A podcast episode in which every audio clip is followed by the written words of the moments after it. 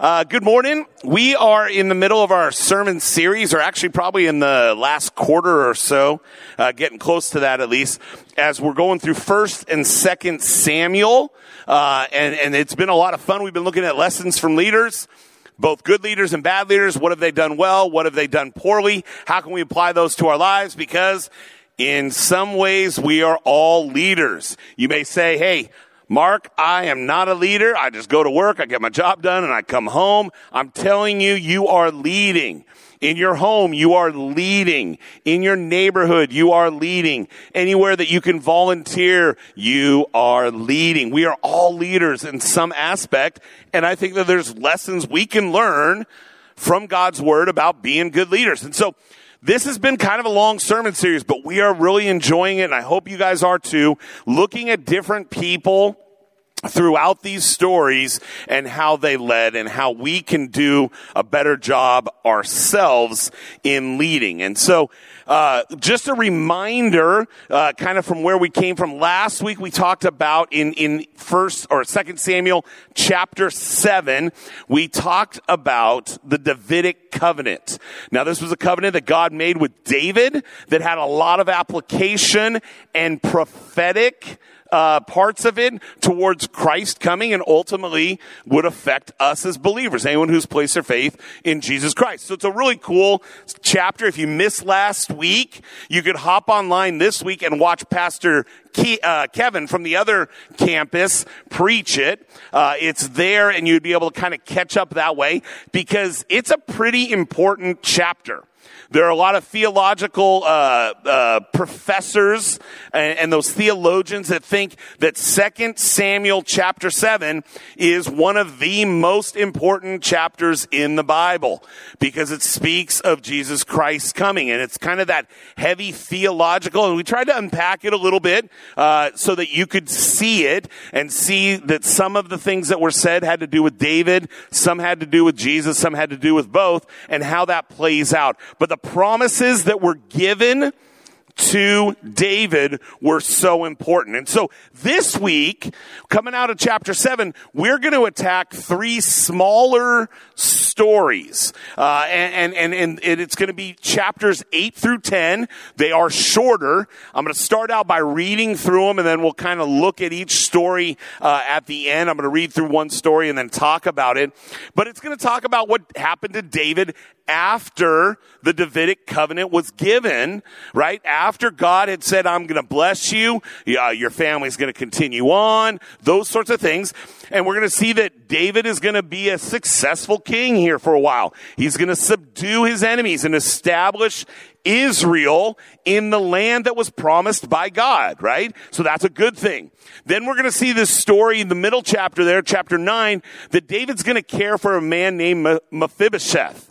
And Mephibosheth is the last son of King Saul. But we'll get there in a minute. Uh, and then in the third chapter, chapter 10, we're going to see that David continues on to help defend Israel as the king uh, and, and, making sure that everybody is safe there, defeating his enemies and moving forward under the hand of God, the blessings that are upon David. So that's what we're going to kind of look at today. And, and this will show that the faithful leader, where David is today in his life, the faithful leader lives by faith right? The faithful leader lives by faith. These promises given to David were not all necessarily done right at that moment. This is God saying, this is what's gonna happen. And David in faith goes, I believe that. I'm gonna move forward in that. And man, is that not applicable to our lives, right? We have so many truths given to us in scripture that don't necessarily feel like they're coming true right this second where we're at in our lives. And yet we are called to be like David, uh, a person who lives in faith and move forward in that. And a faithful leader, if they're living in faith, will also see that the faithful leader leads in faith. So again, we're looking for things that are applicable to our lives as leaders. As we move forward in our lives, how can we lead? And today we want to see that the faithful leader will lead in faith. So we're going to look at these little mini stories in David's reign And we're going to see something though. From what we've studied already, if you've been with us for any amount of time through 1st and 2nd Samuel, we already know that it has been a pretty rough life being an Israelite. Right? Would you agree with me? I mean, they've, they've had a lot of trouble throughout these years after they left Egypt trying to get to the promised land.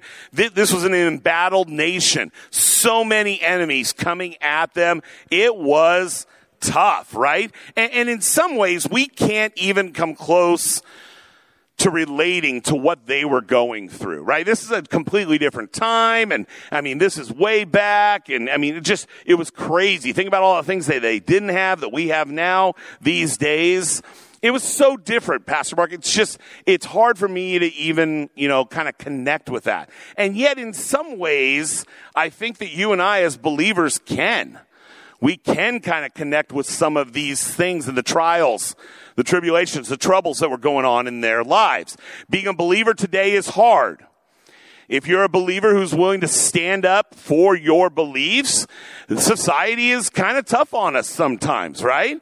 And, and, and it seems like every time that we turn, society is now accepting something new that's against what God has called us to be or who God has called us to be and how we should live.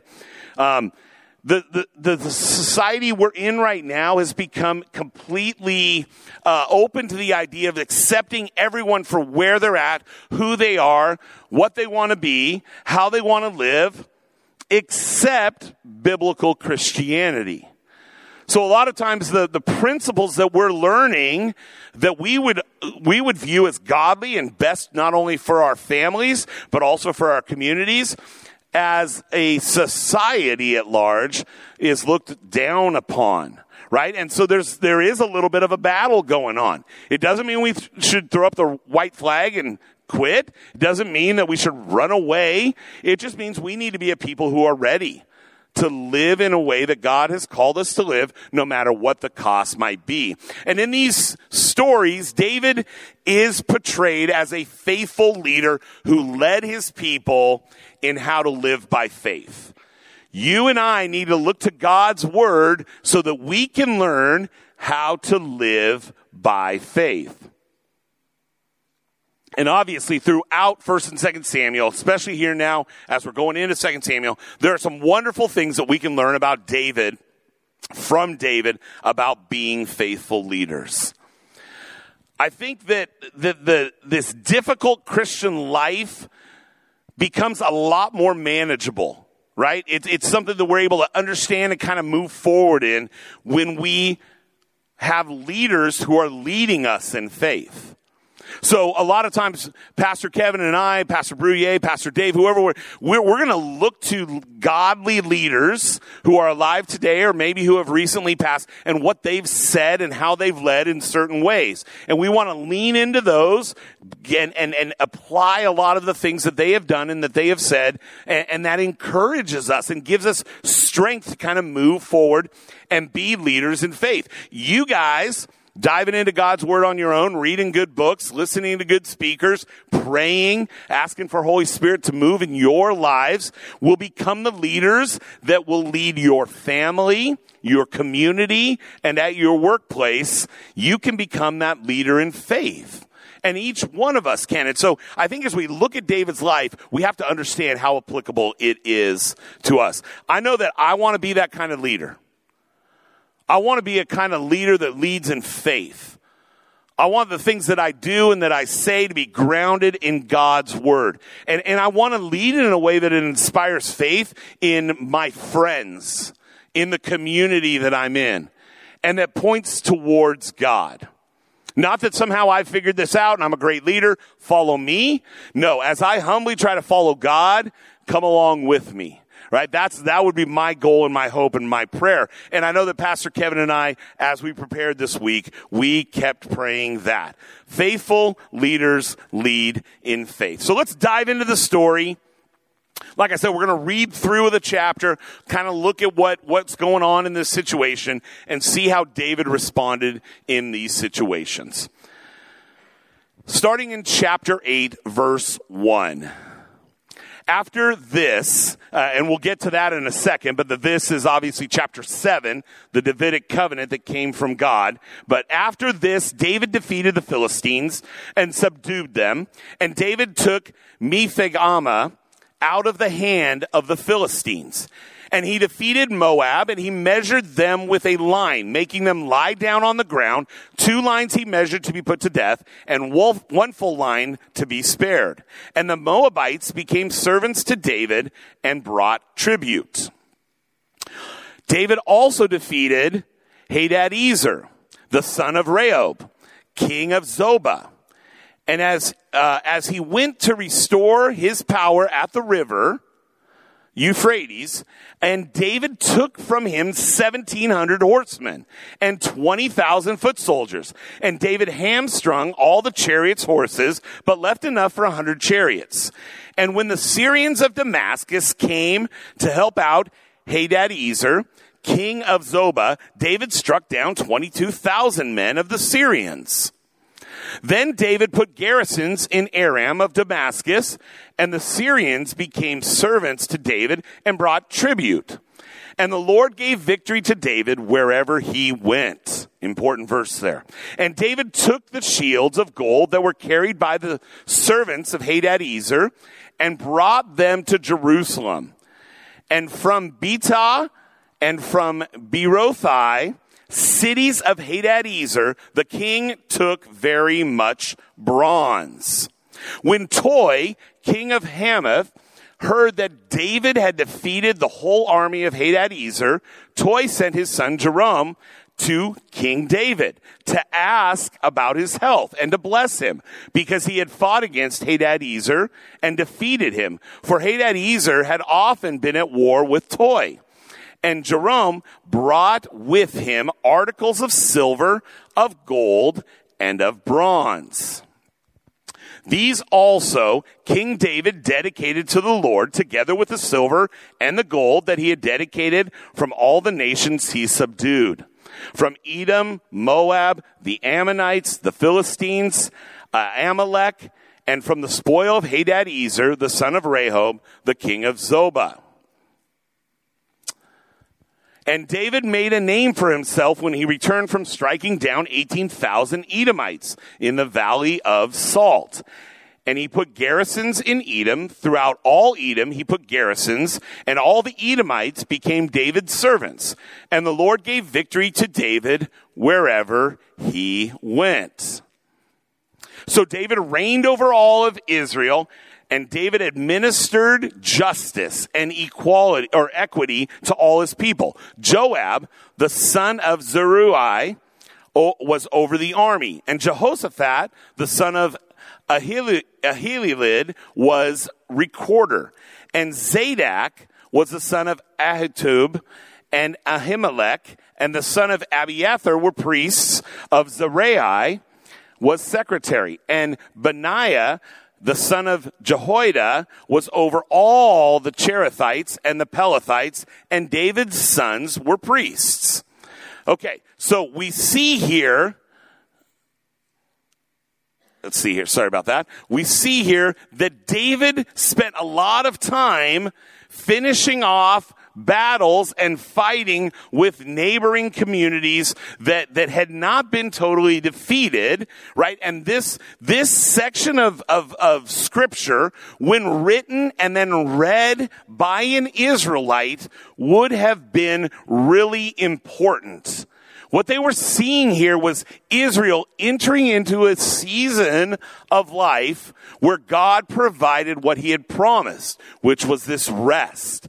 And David led them there. Now it was costly. There were battles. There was, there was fighting. And yet God's faithfulness multiple times as the author was writing this account, it showed that God had delivered these people into the hand of David.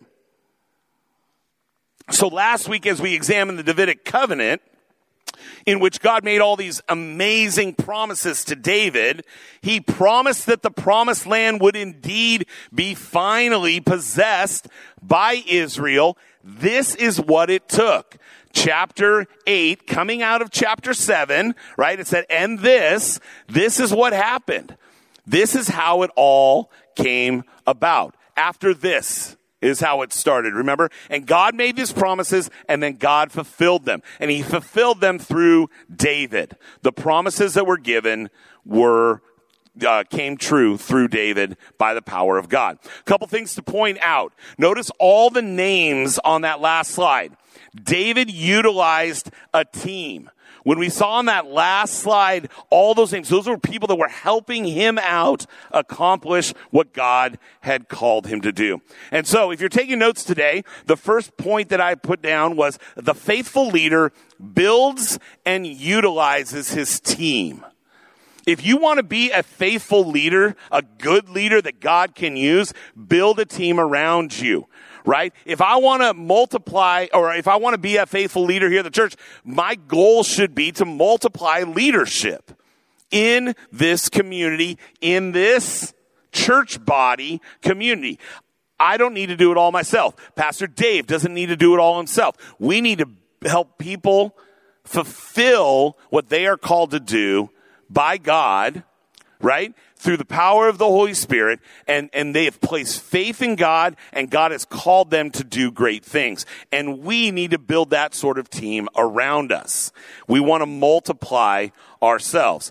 So as my faith continues to grow, I want to be able to instill that faith in others. I want other people to grow along with me, uh, and my prayer would be that it would surpass surpass me, right? Because the work that you can do in your family is greater than the work that I can do in your family. The work that you can do in your neighborhood is different than mine. I live on a different block than you here in DuPont, right? And in your workplace, I don't go to your workplace. So you need to be that kind of faith filled leader that's willing to make a change. I think that's who you've been called to be, and that's who we need to desire to be. And so as we all grow in our leadership and become more like Jesus Christ in the way that, that we treat people, in the way that we lead people, the growth not only in ourselves, but potentially in our community is exponential. David and I can't do it all. We need people to come alongside us. The faithful leader's courageous faith should be contagious. I've had people who have led me in my life, and those people I want to follow. I want to learn from. I want to hear what they have to say. I want to grow to become like them. And when they share a place maybe that they've struggled or, or, or things that they've done in the past that they don't want to do again, and, and we can learn from those things and move forward and hopefully we're not making the same mistake. I know parenting, uh, we had four kids, uh, and, and they were all within about six years of each other. And my youngest now is going to be 20 this month. So we are, we are now parenting adult children. Well, when they were in junior high and high school, especially, a lot of times Gwen and I would sit down and have conversations with them about things that we had done and failed in so that they wouldn't fail the same way that we had. Instead of trying to hide what we had potentially done in the past so that our kids would think we were perfect, Gwen and I humbly went to them and said, Hey, this is an area we screwed up in, or this is how we, you know, treated teachers, or this is how we treated, uh, you know, people in our classes, or this is how we treated our parents, that we could have done it a little bit different, a little bit better, a little more God honoring. And we laid that out there because we, as we were leading our children, wanted them to grow past where we were and be better than we were. Right? And, and that's got to be our goal in everything. As we grow, I want you guys to grow along with me. And some of you, I pray, and maybe already have, will surpass me in kingdom work. And I don't get upset about that. I don't get worried about that. I just want to continue. Some of you are inspiring me to be who I am today. Praise God. Kingdom work. We're in this together. Do we believe that? Do we live like that? We all need that. May it be true of all of us who lead. That's been my prayer this week as I've been prepping this sermon. I've been praying for you guys, the people that God was going to bring here today to sit in front of, of God's word, to be spoken, to be preached this morning, that you would hear from the Holy Spirit. That this isn't just Mark's insight to 2 Samuel 8, but this is what God is calling us to be, a great leader. The faithful leader leads in faith. Secondly, repeated twice in the section, verse 6 and 14 is the phrase, and the Lord gave victory to David whenever or wherever he went. I kind of pointed that out briefly, just like, hey, that's a great verse both times when we went over it. But God had made a covenant with David, and he was the one who gave the victory. This chapter makes that clear, right? And that's beautiful. Nobody here can be sitting here today going, man, David was pretty incredible. I sure would have loved to learn how he did battles, you know? Like, God called him to do things and he just did it. He did it in faith and God blessed him and God gave him the victory. David had to walk out in obedient faith. You and I are being called today to walk out in obedient faith. Christianity is not passive. We are called to action. Appropriate, God honoring, Christ like action. Each one of us. We shouldn't just be sitting back. We need to move forward. David said that he could pray courageous prayers because of God's promises. We need to walk a courageous faith because of the promises given to us, right? He walked in faith. We can walk in faith. This is the call to faithful leaders today. And I think each one of you who are sitting out there today are that faithful leader. The faithful leader leads in courage. Not in the things that we've accomplished on our own, but because of what God can do through us. That should give us courage. That should give us a faith that causes us to move forward. And again, when we accomplish something incredible, we give glory and honor to God and we move forward, right? That's what we need. That's what our children need to see. That's what our community needs to see. That's what our coworkers need to see. In David's time, God's people followed him in the pursuit of peace and rest in the land that was promised by God. Right? And they moved forward in that because of the leadership of David. They saw an example of David moving forward, believing what God had said. You and I, what are we called to today? Right? It's not a trick question. Matthew 28. We are called to share the good news of Jesus Christ, right? Matthew 28. Go and spread the gospel to the four corners of the world, right? You and I should be in the pursuit of souls. Okay? So whether it's our family, our kids, right? Our close neighbors, our neighborhood, here in the church, in kids ministry, maybe down at youth group in the middle of the week, in your community group. You have people who are coming that are not believers yet, right? They're pre-Christian. They're trying to figure out this thing. You are called to help them come to Jesus Christ, right? We're in the pursuit of souls. It's different for sure, right? But it's still a battle. It's a war, right? And this is evident when we read the New Testament. A lot of you are like, okay, hey, we've been in the Old Testament a long time, lots of stories. I'm ready to get back to the New Testament where I can learn. Okay. Well, the New Testament author, Paul, right? We all know Paul. He wrote a ton of stuff. His favorite language that he liked to use when he wrote was military language, right? To inspire you and I to engage in a spiritual battle. And a lot of that is prayer. But that's not where it uh, stops, right? When we're, when we want someone to hear the good news of Jesus Christ, a friend of ours, our child, maybe our spouse or another family member, we can't just pray. Now we need to pray. Paul would tell you you need to pray, but you also be, need, need, to be willing to use words and tell them about Jesus Christ. And a lot of us, I think, are are have just kind of gotten to the place where like I'll pray for people. I'll pray for the missionaries. I'll pray that somebody will come across their path and will share the good news with them. And yet you and I have been called to engage in that battle, right? It's a spiritual battle. You and I. More than once, instead of just addressing his readers, this is Paul, as fellow believers, which he did, he called us fellow soldiers.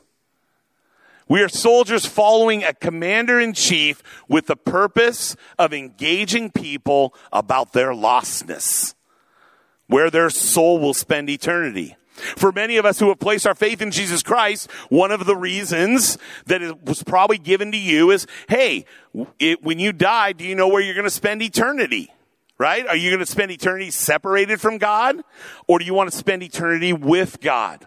Right? There's a battle that's going on for those people's soul. If you believe that and place your faith in Jesus Christ, you know, for the forgiveness of sin, because of that reason, you need to be sharing that reason with your family and your friends and your neighbors.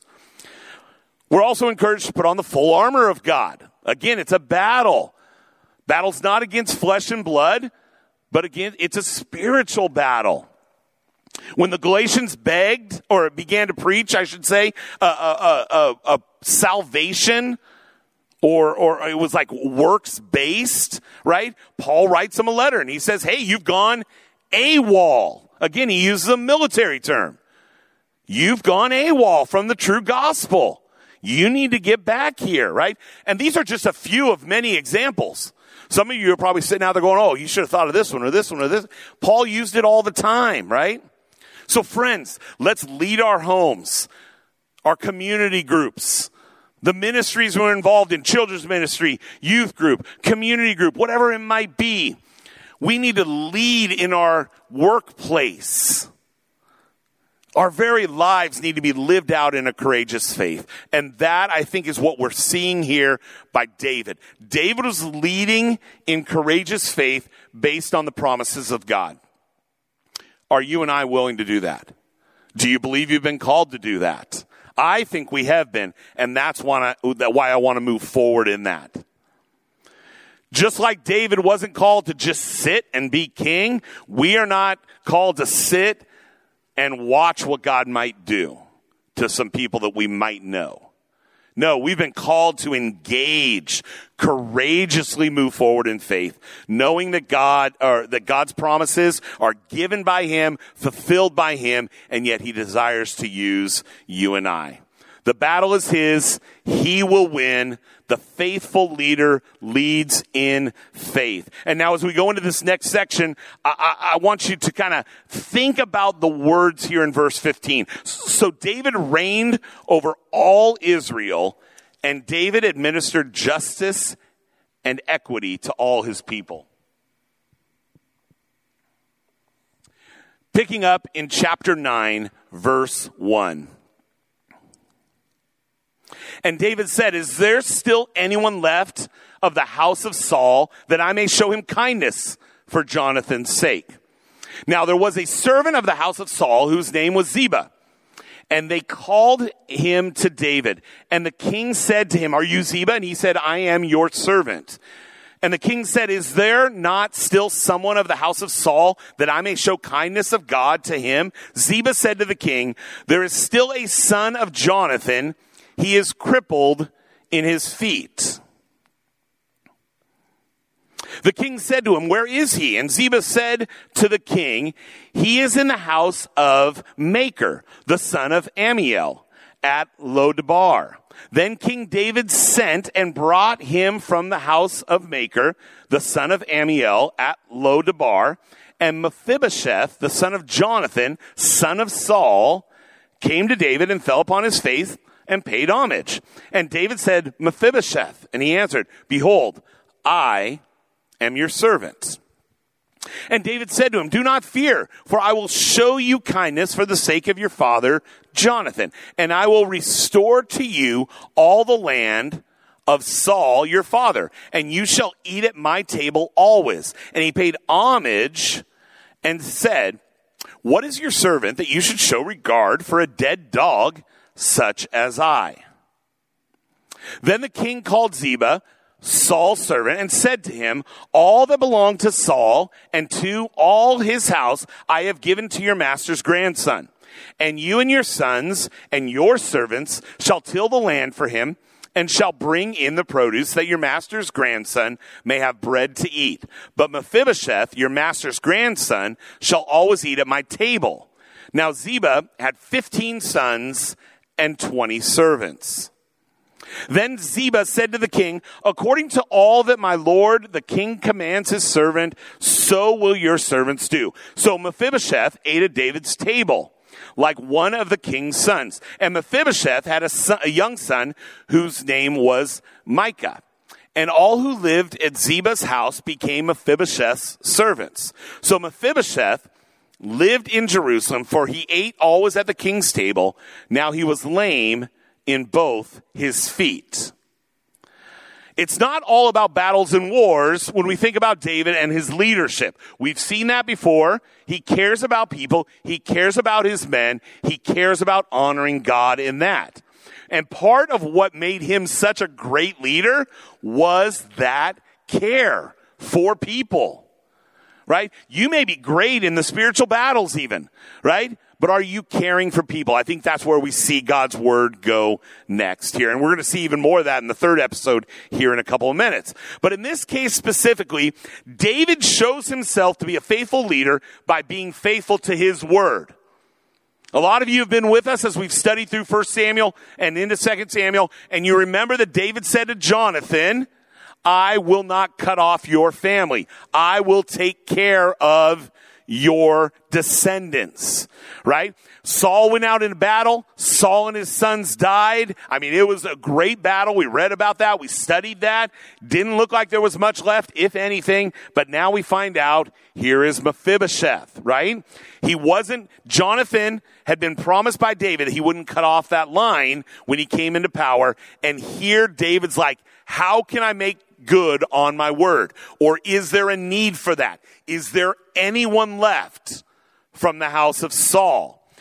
David had this incredibly beautiful friendship with Jonathan, right? The kind of friend we all need. We need that close friend, somebody that's closer than a brother, somebody that we can move forward in our faith with right? And that's what David found in Jonathan. And he remembered, David remembered I promised my best friend this. I need, now that I'm in power, that we've kind of subdued some of our enemies, I need to find out, is there anyone left? Now, Mephibosheth, in the, in the story that we just read, we see that he thought of himself as a dead dog. Um, and, and with most kings, or the way that kingship worked in that day and age, he would have been when a king took office from another king, when they would take that place, they would destroy all the family of the previous king. Because then there wouldn't be any rightful heir to the throne, right? And so in Mephibosheth's mind, hey, I'm a dead dog, right? You should kill me. He hadn't seen David do that because David hadn't done that, mostly because unfortunately Saul and his sons all died in that great battle. But he would have thought, hey, I am not worth anything because that's what society was telling him, right? Who are you to be kind to me? I am a dead dog, right? Most kings would have killed off that line, and yet David didn't. David recognized that all of his power was given to him by God. And a faithful leader keeps his word, even if there's risk involved. There was a small risk at leaving Mephibosheth alive. There could be some people that say, I'm still faithful to Saul. Can we plan some sort, or when David makes a mistake, could there be a group that uh, kind of uprises and says, Mephibosheth should be the king? Let's get David out of there, right? And yet David said, no, I promised Jonathan, my best friend, that I would take care of him. David didn't fear of a revolt or didn't fear man. Instead, he feared God. He knew that he needed to be faithful to God, how God led him to be. He faithfully kept his word in this section here. Now, you and I, we need to be people who faithfully keep our word. You and I, when we make tough promises or statements, we need to be people who are willing to put in the energy and the effort to live by those statements. We need to be a people that when people talk about us or think about us, they don't think about us not keeping our word, but they say, yeah, that's a trustworthy person. We need to be truth tellers. We need to be promise keepers. And I think it's so important for one reason because we are reflections of God. If we're moving forward telling people about our faith in Jesus Christ, we're trying to point people towards God, they're going to look at you and say, How do you live your life? How do you treat other people? How do you uh, do when you talk to people? Are you a truth teller? Are you a promise keeper? Because that's who God is, and that's who his children ought to be. We talk about that often. When we leave here today, will we look a little bit more like Jesus Christ? Because that should be our goal.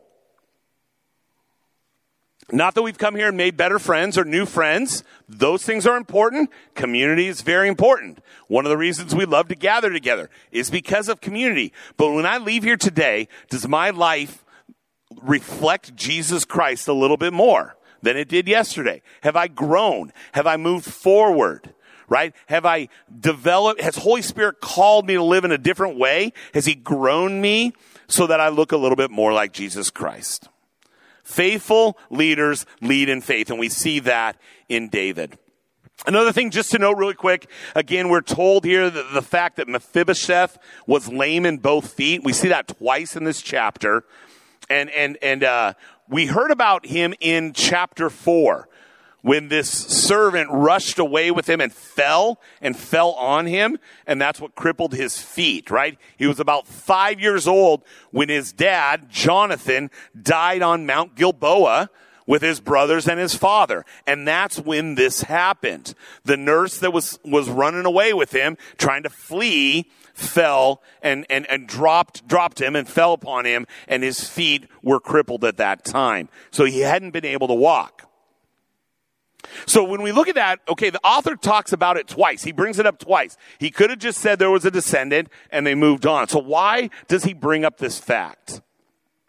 Well, one is I think we see Mephibosheth talk about himself as a dead dog in light of David being the new king. But we also need to remember the society that they lived in back then. People who were lame or crippled or sick were pretty much cast out. They were put out by the city gates or outside of the city gates. Family didn't even really take care of other family. They're like, hey, there's nothing we can do. We got to fend for ourselves. You go over here with all the other lame, with the, with the other people who are sick. And, and so society was against him too. He was really unable to do anything for himself. He was a burden to anyone who was willing to try to help him out. They had to provide everything for him. And, and, so, so society back then did not have a place for him. And yet, the beauty of this story is, as we read it through, we see that David, the king, the one who's experiencing all this success, who's leading in faith, has a place for him at the table. Man alive, what does that tell us? You and I as believers, what does this story tell us about that? He gives this place of honor, of respect, his table, his family to the grandson of the man who tried to kill him for 25, 30 years. David boldly declares with his words and with his actions that Mephibosheth has great worth. Do you see that in the story? Because it jumped out to me. Mephibosheth had done nothing to receive that sort of honor.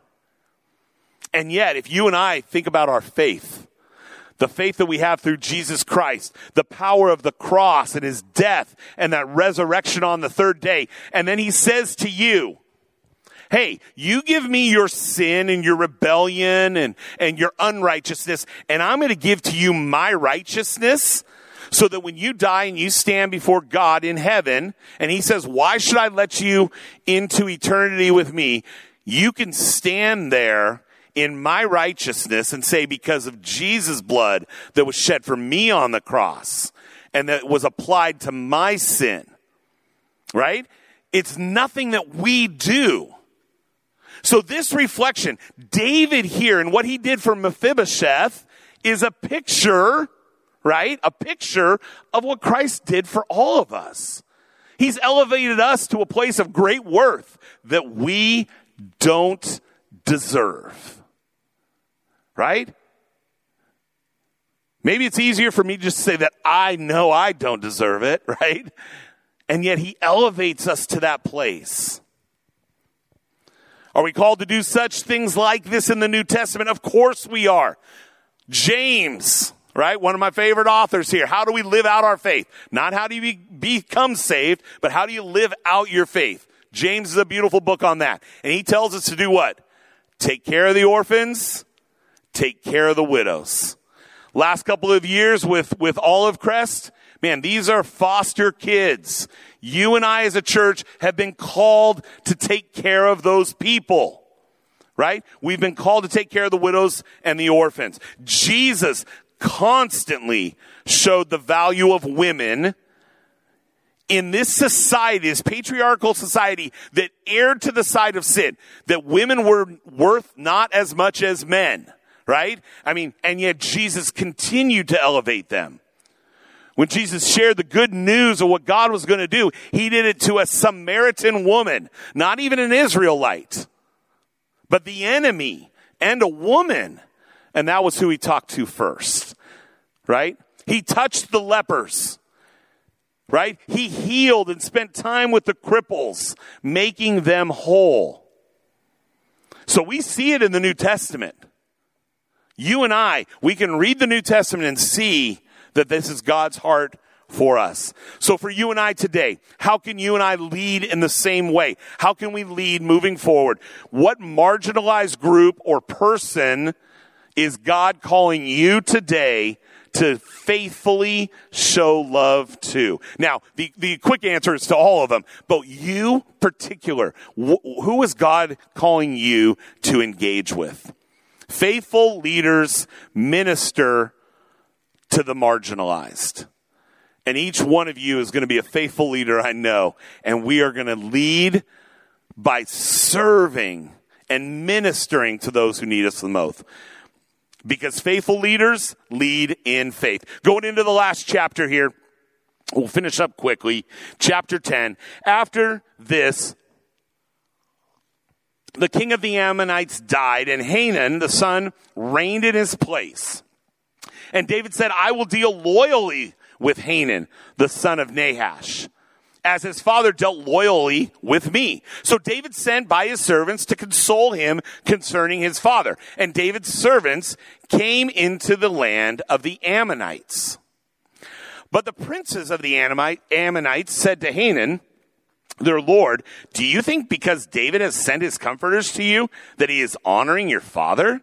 Has not David sent his servants to you to search the city, to spy it out, and to overthrow it? So Hanun took David's servants, shaved off half of their beards, off of each one of them, cut their garments in the middle at their hips, and sent them away. When it was told to David, he sent to meet them, for the men were greatly ashamed, and the king said, remain at Jericho until your beards have grown back in and then return home. Uh, I'm going to pause right there real quick. We see this stark difference between Mephibosheth's reception of David's grace and Hanun's reception of David's grace, right? This is worth pointing out. Mephibosheth was like, Hey, I don't deserve this. And David's like, but I'm going to extend it to you. And he's like, okay. All right, I'm going to move forward in it. Here we see David reaching out to a, a neighboring country in light of the, his, the, the new king's father's death, and yet, because of poor uh, leadership that that uh, that he, Hanun had built up around him, he believes the worst, and then he embarrasses these servants. Right? He cuts off half their beard and he cuts their clothes basically right above the waist and sends them home right? And, and, and this was intended to send a strong message. Hey, David, we don't, we don't believe you. We don't trust you. You're not doing what you're saying that you're doing. And, and so these men who had gone there had all this shame upon them right? There's the Torah laws against the cutting of beards. And, and, and again, they were without clothes. I mean, there was all kinds of shame that was put on these men, right? These, men, if they were to go all the way back into Israel, the people who saw them return, the beards alone, would have known that those fellow citizens, that group of men who had gone to speak to Hanun, were uh, violated, that they had been taken advantage of, that they had been humiliated. So again, we see here, this is what I was getting at. David shows great leadership here. When he hears about what had happened, he sent a message and said, you don't need to come home. Let your beards grow in right? Stay in Jericho. And then when you come home, you won't be seen in that way here. he allows them to keep their reputations intact. A faithful leader cares for and protects those who he leads. A faithful leader cares for and protects those who he leads. One of the things that I thought about this week is do I protect the reputation of my people, the people who are serving in my church? Am I someone who is zealous about protecting them? As a leader, we should be. For example, when, when, I, when a mistake is made, am I personally quick to point out who's at blame so that nobody thinks it was me? Right? If something goes wrong on a Sunday morning, do I cast blame on Pastor Dave? Right? Do I say it was Pastor Dave that did this and that's why it's kind of went that way or went sideways? Just to prove it wasn't me? Am I that kind of a person? Like I was thinking that through. One of the things that Pastor Kevin told me years and years ago that he had learned from his mentor is a good leader always gives away credit and accepts the blame. Any credit that comes to something being well done here, am I quick to push that off onto those who are leading around me? Right? And then if something goes wrong, and even if it was Bryce's fault, sorry, Bryce, I'm just using you as example. Do I just, do I keep my mouth shut and just take the blame? Right? Or do I say, no, no, no, Bryce is over that area. It must have been his fault. Let's, you know, let's go after him. Right? What kind of leader am I? And so I remember when Kevin told me about, about his, his mentor and good friend, Pastor Keith, that under him he had said to him, a good leader gives away the credit. Always look to give it away. Who else helped you in it? And then give it to them, right? That's the kind of leader I want to become. And then if something goes wrong, be the first to step up and say, hey, our bad, we'll take care of that. Let me, let me do that. Let, let me take the blame for that. I need to grow in this area. I need to continue to grow in this area. Maybe you do too. But a faithful leader cares for those he leads. The faithful leader leads in faith. Let's look at the last couple of verses here to close. When the Ammonites saw that they had become a stench to David, and the Ammonites sent and hired the Syrians of Beth Rehob, and the Syrians of Zobah, 20,000 foot soldiers, and the king of Maacah, with a thousand men and the men of Tob, 12,000. And when David heard of it, he sent Joab and all the hosts of the mighty men. And the Ammonites came out and drew up in battle array at the entrance of the gate, and the Syrians of Zobah and of Rehob, and the men of Tob and Maacah were by themselves in the open country. When Joab saw that the battle was set against him both in front and in the rear, he chose some of the best men of Israel and arrayed them against the Syrians. The rest of his men he put in the charge of Abishai, his brother, and he arrayed them against the Ammonites. And he said, if the Syrians are too strong for me, then you shall help me. And if the Ammonites are too strong for you, then I will come and help you. Be of good courage and let us be courageous for our people and for the cities of our God. And may the Lord do what seems good to him. So Joab and the people who were with him drew near to the battle against the Syrians and they fled before him. And when the Ammonites saw that the Syrians had fled, they likewise fled before Abishai and entered the city. Then Joab returned from fighting against the Ammonites and came to Jerusalem. But when the Syrians saw that they had been defeated by Israel, they gathered themselves together, and Hadadezer sent and brought out the Syrians who were beyond the Euphrates. They came to Helam with Shobach, the commander of the army of Hadadezer at their head. And when it was told to David, he gathered all Israel together and crossed the Jordan and came to Helam. The Syrians arrayed themselves against David and fought with him. The Syrians fled before Israel, and David killed of the Syrians the men of 700 chariots and 40,000 horsemen, and wounded Shobach, the commander of their army so that he died there. And when the king, or when all the kings who were servants of Hadadezer, saw that they had been defeated by Israel. They made peace with Israel and became subject to them. So the Syrians were afraid to save the Ammonites anymore. So once again, we see here at the end of this chapter, God defending his people. He's coming through for them. Right? How, I also thought this week, how frustrating for David, right? how frustrating this story must have been, or this situation must have been. He was trying to be kind to them. And yet his kindness was misunderstood. It was mistreated.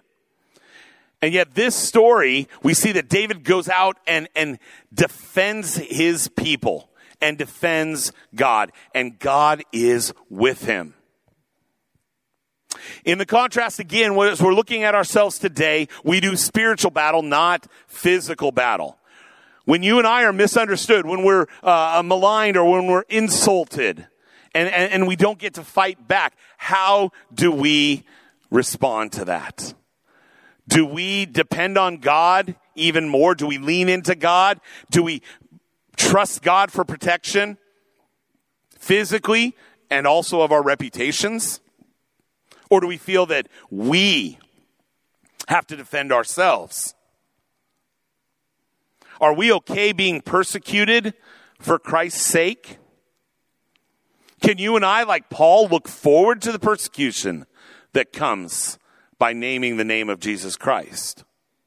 Jesus said, In this world you will have tribulation, but take heart. I have overcome the world. I remember preaching this the first time. It's not you might have tribulation, right? Place your faith in, in me, right? In God, right? You know what eternity is going to be like and you may have some tough times. No, Jesus says you will have tribulation, but take heart. I've overcome the world. God will make everything right someday. I'm not going to sit up here and promise you an easy life as you follow Jesus Christ. That's not promised in Scripture. God will make everything right someday, but until then, you and I must embrace the fact that we're gonna have troubles. We're gonna have trials. We're gonna have full blown tribulation. It's gonna be hard. And we need to use those times to glorify Christ.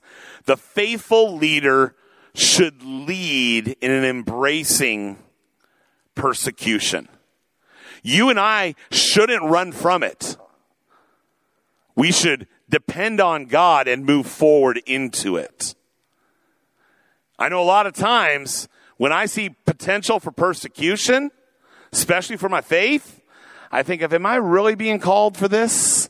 Maybe I can go about it a different way. Maybe I could go talk to these people who over here, they're friendly. They seem really open to what I might have to say. And yet I know where God wants me to go. I want to be a faithful leader that will lead embracing persecution in my life and in those who are closest to me, in my family, in my friends, in my church community. We're going to go move forward in the goodness of God. We're going to bring the truth of his love to people. But if there's persecution, we're not going to back down. We're going to move forward in a God honoring way. That takes a lot of faith. Do you have that kind of faith? Has your faith grown there? We need to become the faithful leaders that lead in faith. So, a couple of quick things. If you were taking notes and you missed a couple, I'm just going to read a couple of the, the highlights of this chapter that I saw. If you didn't, that's fine. Maybe even just close your eyes and listen here. Listen to what God has called you and I to do that we see here in this passage. The faithful leader builds and utilizes his team. Become people who look to grow the people around you, to build a team who will lead with you. The faithful leader leads in courage. No matter what the odds, do you believe that God is with you? Do you believe that God is for you? And are you willing to move forward in courage? The faithful leader keeps his word. Be a woman or a man of God that when you say something, you mean it and you're willing to do it even if there's a cost to you. The faithful leader ministers to the marginalized. Are you and I willing to go out into society to the people who are overlooked and be a part of their life for no other reason but to love on them the way that God has loved us, to elevate them so they don't feel like they are society's leftovers. The faithful leader cares for and protects those who he leads or she leads. Are we going to be the kind of people that protect those around us? Are we going to give away credit when things go well? Are we going to take the blame when things go wrong? And the faithful leader should lead in embracing persecution.